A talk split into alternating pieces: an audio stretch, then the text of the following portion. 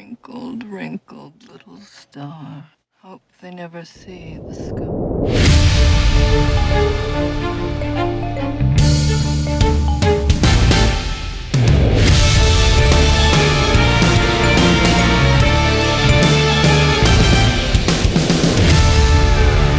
Ah, hello and welcome to another episode of Kill James Bond that we recorded in the morning. First thing in the morning, it's Kill James Bond in the morning. It's morning Kill James Bond. I like recording in the morning. Kelly. It's Kill James Bond in the morning, baby. It's Kill James Bond in the morning. It's, it's drive time, Kill James Bond. It's, you know, we had a bit about the morning zoo radio station thing that we were going to do, and then we didn't do that because it was too much work. Because it's in the morning, and you know when the morning is? Early. Early is when they keep that. It's after and ten. So it's ten. Yeah, it's, it's actually like completely I, reasonable. I don't know times, and also I was up until like three and shut up. That's fair. Um, it, We watched, it's it's a bonus, right? So we don't need to even do this introduction rigmarole. You know who we are. Um, and more importantly, this is Abby's choice of bonus movie. This is Death Becomes Her. Mm-hmm. This is yeah, so, so fucking good, dude. We we watched a film it's about, so about two women who have a years-long yeah. feud and the same plastic surgeon.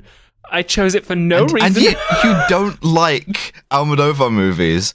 And you, that you are a woman who once said to me, to my face, I think I hate camp. I had a very specific your next reason. Choice of the movie. I had a very specific reason for saying that at the time. It was which, lying. Which, yeah, it was a lie. Mm. Um, but no, I, I chose this movie because I watched this film years and years ago, and I was just like, hmm, just going to save this in my brain for no reason. Not quite sure why yes. it stuck in my memory so much.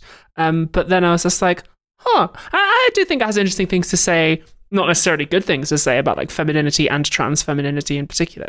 And I think it is also quite mm. funny. So mm. there we go. It's hysterical. Oh, yeah. I thought it banged. Um, it's a great movie.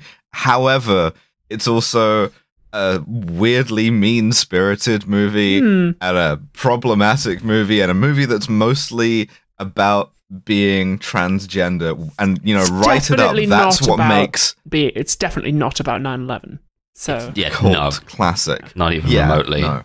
Uh. You would have to really stretch. To, but, but the thing is, right, we're doing this and then Rambo three after this. So we're we're flipping the switch, right? We've got like a the metronome continues on its steady course from movies about being transgender to movies about being nine eleven. Mm. Being nine eleven. Being nine eleven. Fuck. Wow. Oh, God.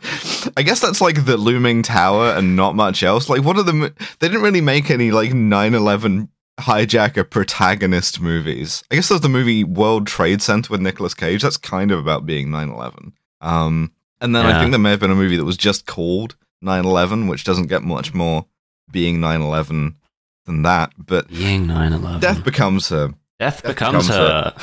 We also got to increment the big movies that reference All About Eve, but before we've seen the movie All About Eve, even though I keep saying we have to see the movie All About Eve counter. That goes up to like five at this point, because we start with a big All About Eve reference. Uh, we start in Broadway uh, in nineteen seventy-eight, and we get a full Broadway number done by Meryl Streep. It's fucking... It's terrible. It's Yes, in universe, it's it's meant to be this like absolutely awful Broadway musical That's that Meryl Streep is performing. It's, it's, it, like it threads this needle so well of like it's a well performed version of something that is poorly performed, which mm-hmm. in itself is a camp as fuck concept. It's a really like poorly conceived and executed stage musical called Songbird with an exclamation mm-hmm. mark. Um, And it sort of starts with your, your trad Broadway and it degenerates into a sort of Lloyd Webberish pop musical thing. And people, um, are, people are like openly leaving during it. Yes. Yeah, yeah. It's, so, it's great. It's I, I, I said this in the fucking group chat, but like singing a song about how cool you are, like to a completely mm. falling asleep crowd is is devastating. There's no coming back from that. Yeah, it's one of the funniest things you can do. And it, it also, because it's a very catchy movie, it's another reason why we like it. Um, it has a lot of stuff like playbills of Meryl Streep's face being like trod into the pavement and, and people going like, you know, that bitch, she's so fucking old, dude. That's not, not a real line. They, they're smarter than that, but it's ten in the morning, which for me is like five in the morning. Um, and... Or fretting off Alice time zone. the only person in the audience yeah, I'm in who, the is Azores. En- who is enjoying this show, who, a man who is absolutely captivated by what he's seeing on stage, is Bruce Willis. Mm. That's right, Bruce yes. Willis. This, this is, is pre-Die uh, Hard, like pre-action Bruce Willis. This is like yeah, still doing romance comedy. and comedy Bruce Willis. Yeah, yeah, yeah. Uh, and this Bruce Willis, first of all, he looks bloody young. Um, second of all, we had a sort of debate about this, Abby and I, before we started, about whether or not Bruce Willis is too famous to count as a guy we love to see, if we genuinely love to see him. Well, we're only seeing um, him within the era that he would have been a guy I love to see. So far, well, we haven't seen any modern in this. Bruce Willis. I feel like you can't be a guy I love to see if, if you're playing the lead. Mm. He is the male lead in yeah. this film. Yeah, yeah, we need like other forms of appreciation because we do genuinely love to see him. I like Bruce Willis a lot. Um, and yeah, no, it's the, the thing is, right, they fucked him up for this one. They made him dress like a podcaster. Um, he's got like, he's got kind of like Virgil Texas hair, but also like big aviator glasses and a mustache. Um, and he looks, he looks not unlike Jeffrey Spiegel, which is quite Which is quite Don't funny. For those of you who, who, those of you who know, uh, real heads not know. Not rich enough to know who Jeffrey Spiegel is. Uh, so uh, yeah, he looks like Bruce Willis going to a party in costume as Paul Bearer, the wrestler. I gotta stop referencing fucking Paul Bearer because I, I called someone else Paul. I got one reference, I got one reference in me, and it's Paul Bearer. He's like a very compelling. The, the visual stuck with me. Anyway. I've had He's to watching... Google two references you two have made within the last minute. Can you please get dumber? I've done. I've done the Paul Bearer one before. I remember. remember. He's, um, he's watching this musical mm-hmm. uh, with his fiancée Goldie Hawn. And he is yes. Goldie Hawn. Dowdy, is... dowdy looking Goldie Hawn. She's got like the mousy brown hair, uh, which is it's always fun to see as visual shorthand as like this bitch boring as hell because that's my natural hair color. Um, and she's sitting there like kind of bored, and he is wrapped. He is tier three subscribing. So he like stands he up slamming and claps that follow as button. People around he... him are leaving. Yes, yeah, he loves this shit. He has only eyes for Meryl Streep. Madeline Ashton, her character is called. Mm-hmm. Um, and they get to go backstage. We see Madeline in her dressing room first. And this bit is a direct takeoff of All About Eve, where she's like, you know, she's surrounded by flowers and stuff. And she's like looking at herself in the mirror, aging. And there's a really, really great little bit where she like practices her shocked expression for when they come in a couple of times before she has them let in. Mm-hmm. Um, so and- we established that, that uh, Helen, Goldie Hawn, and Madeline, Meryl Streep, are childhood friends. And they haven't seen yeah. each other in years.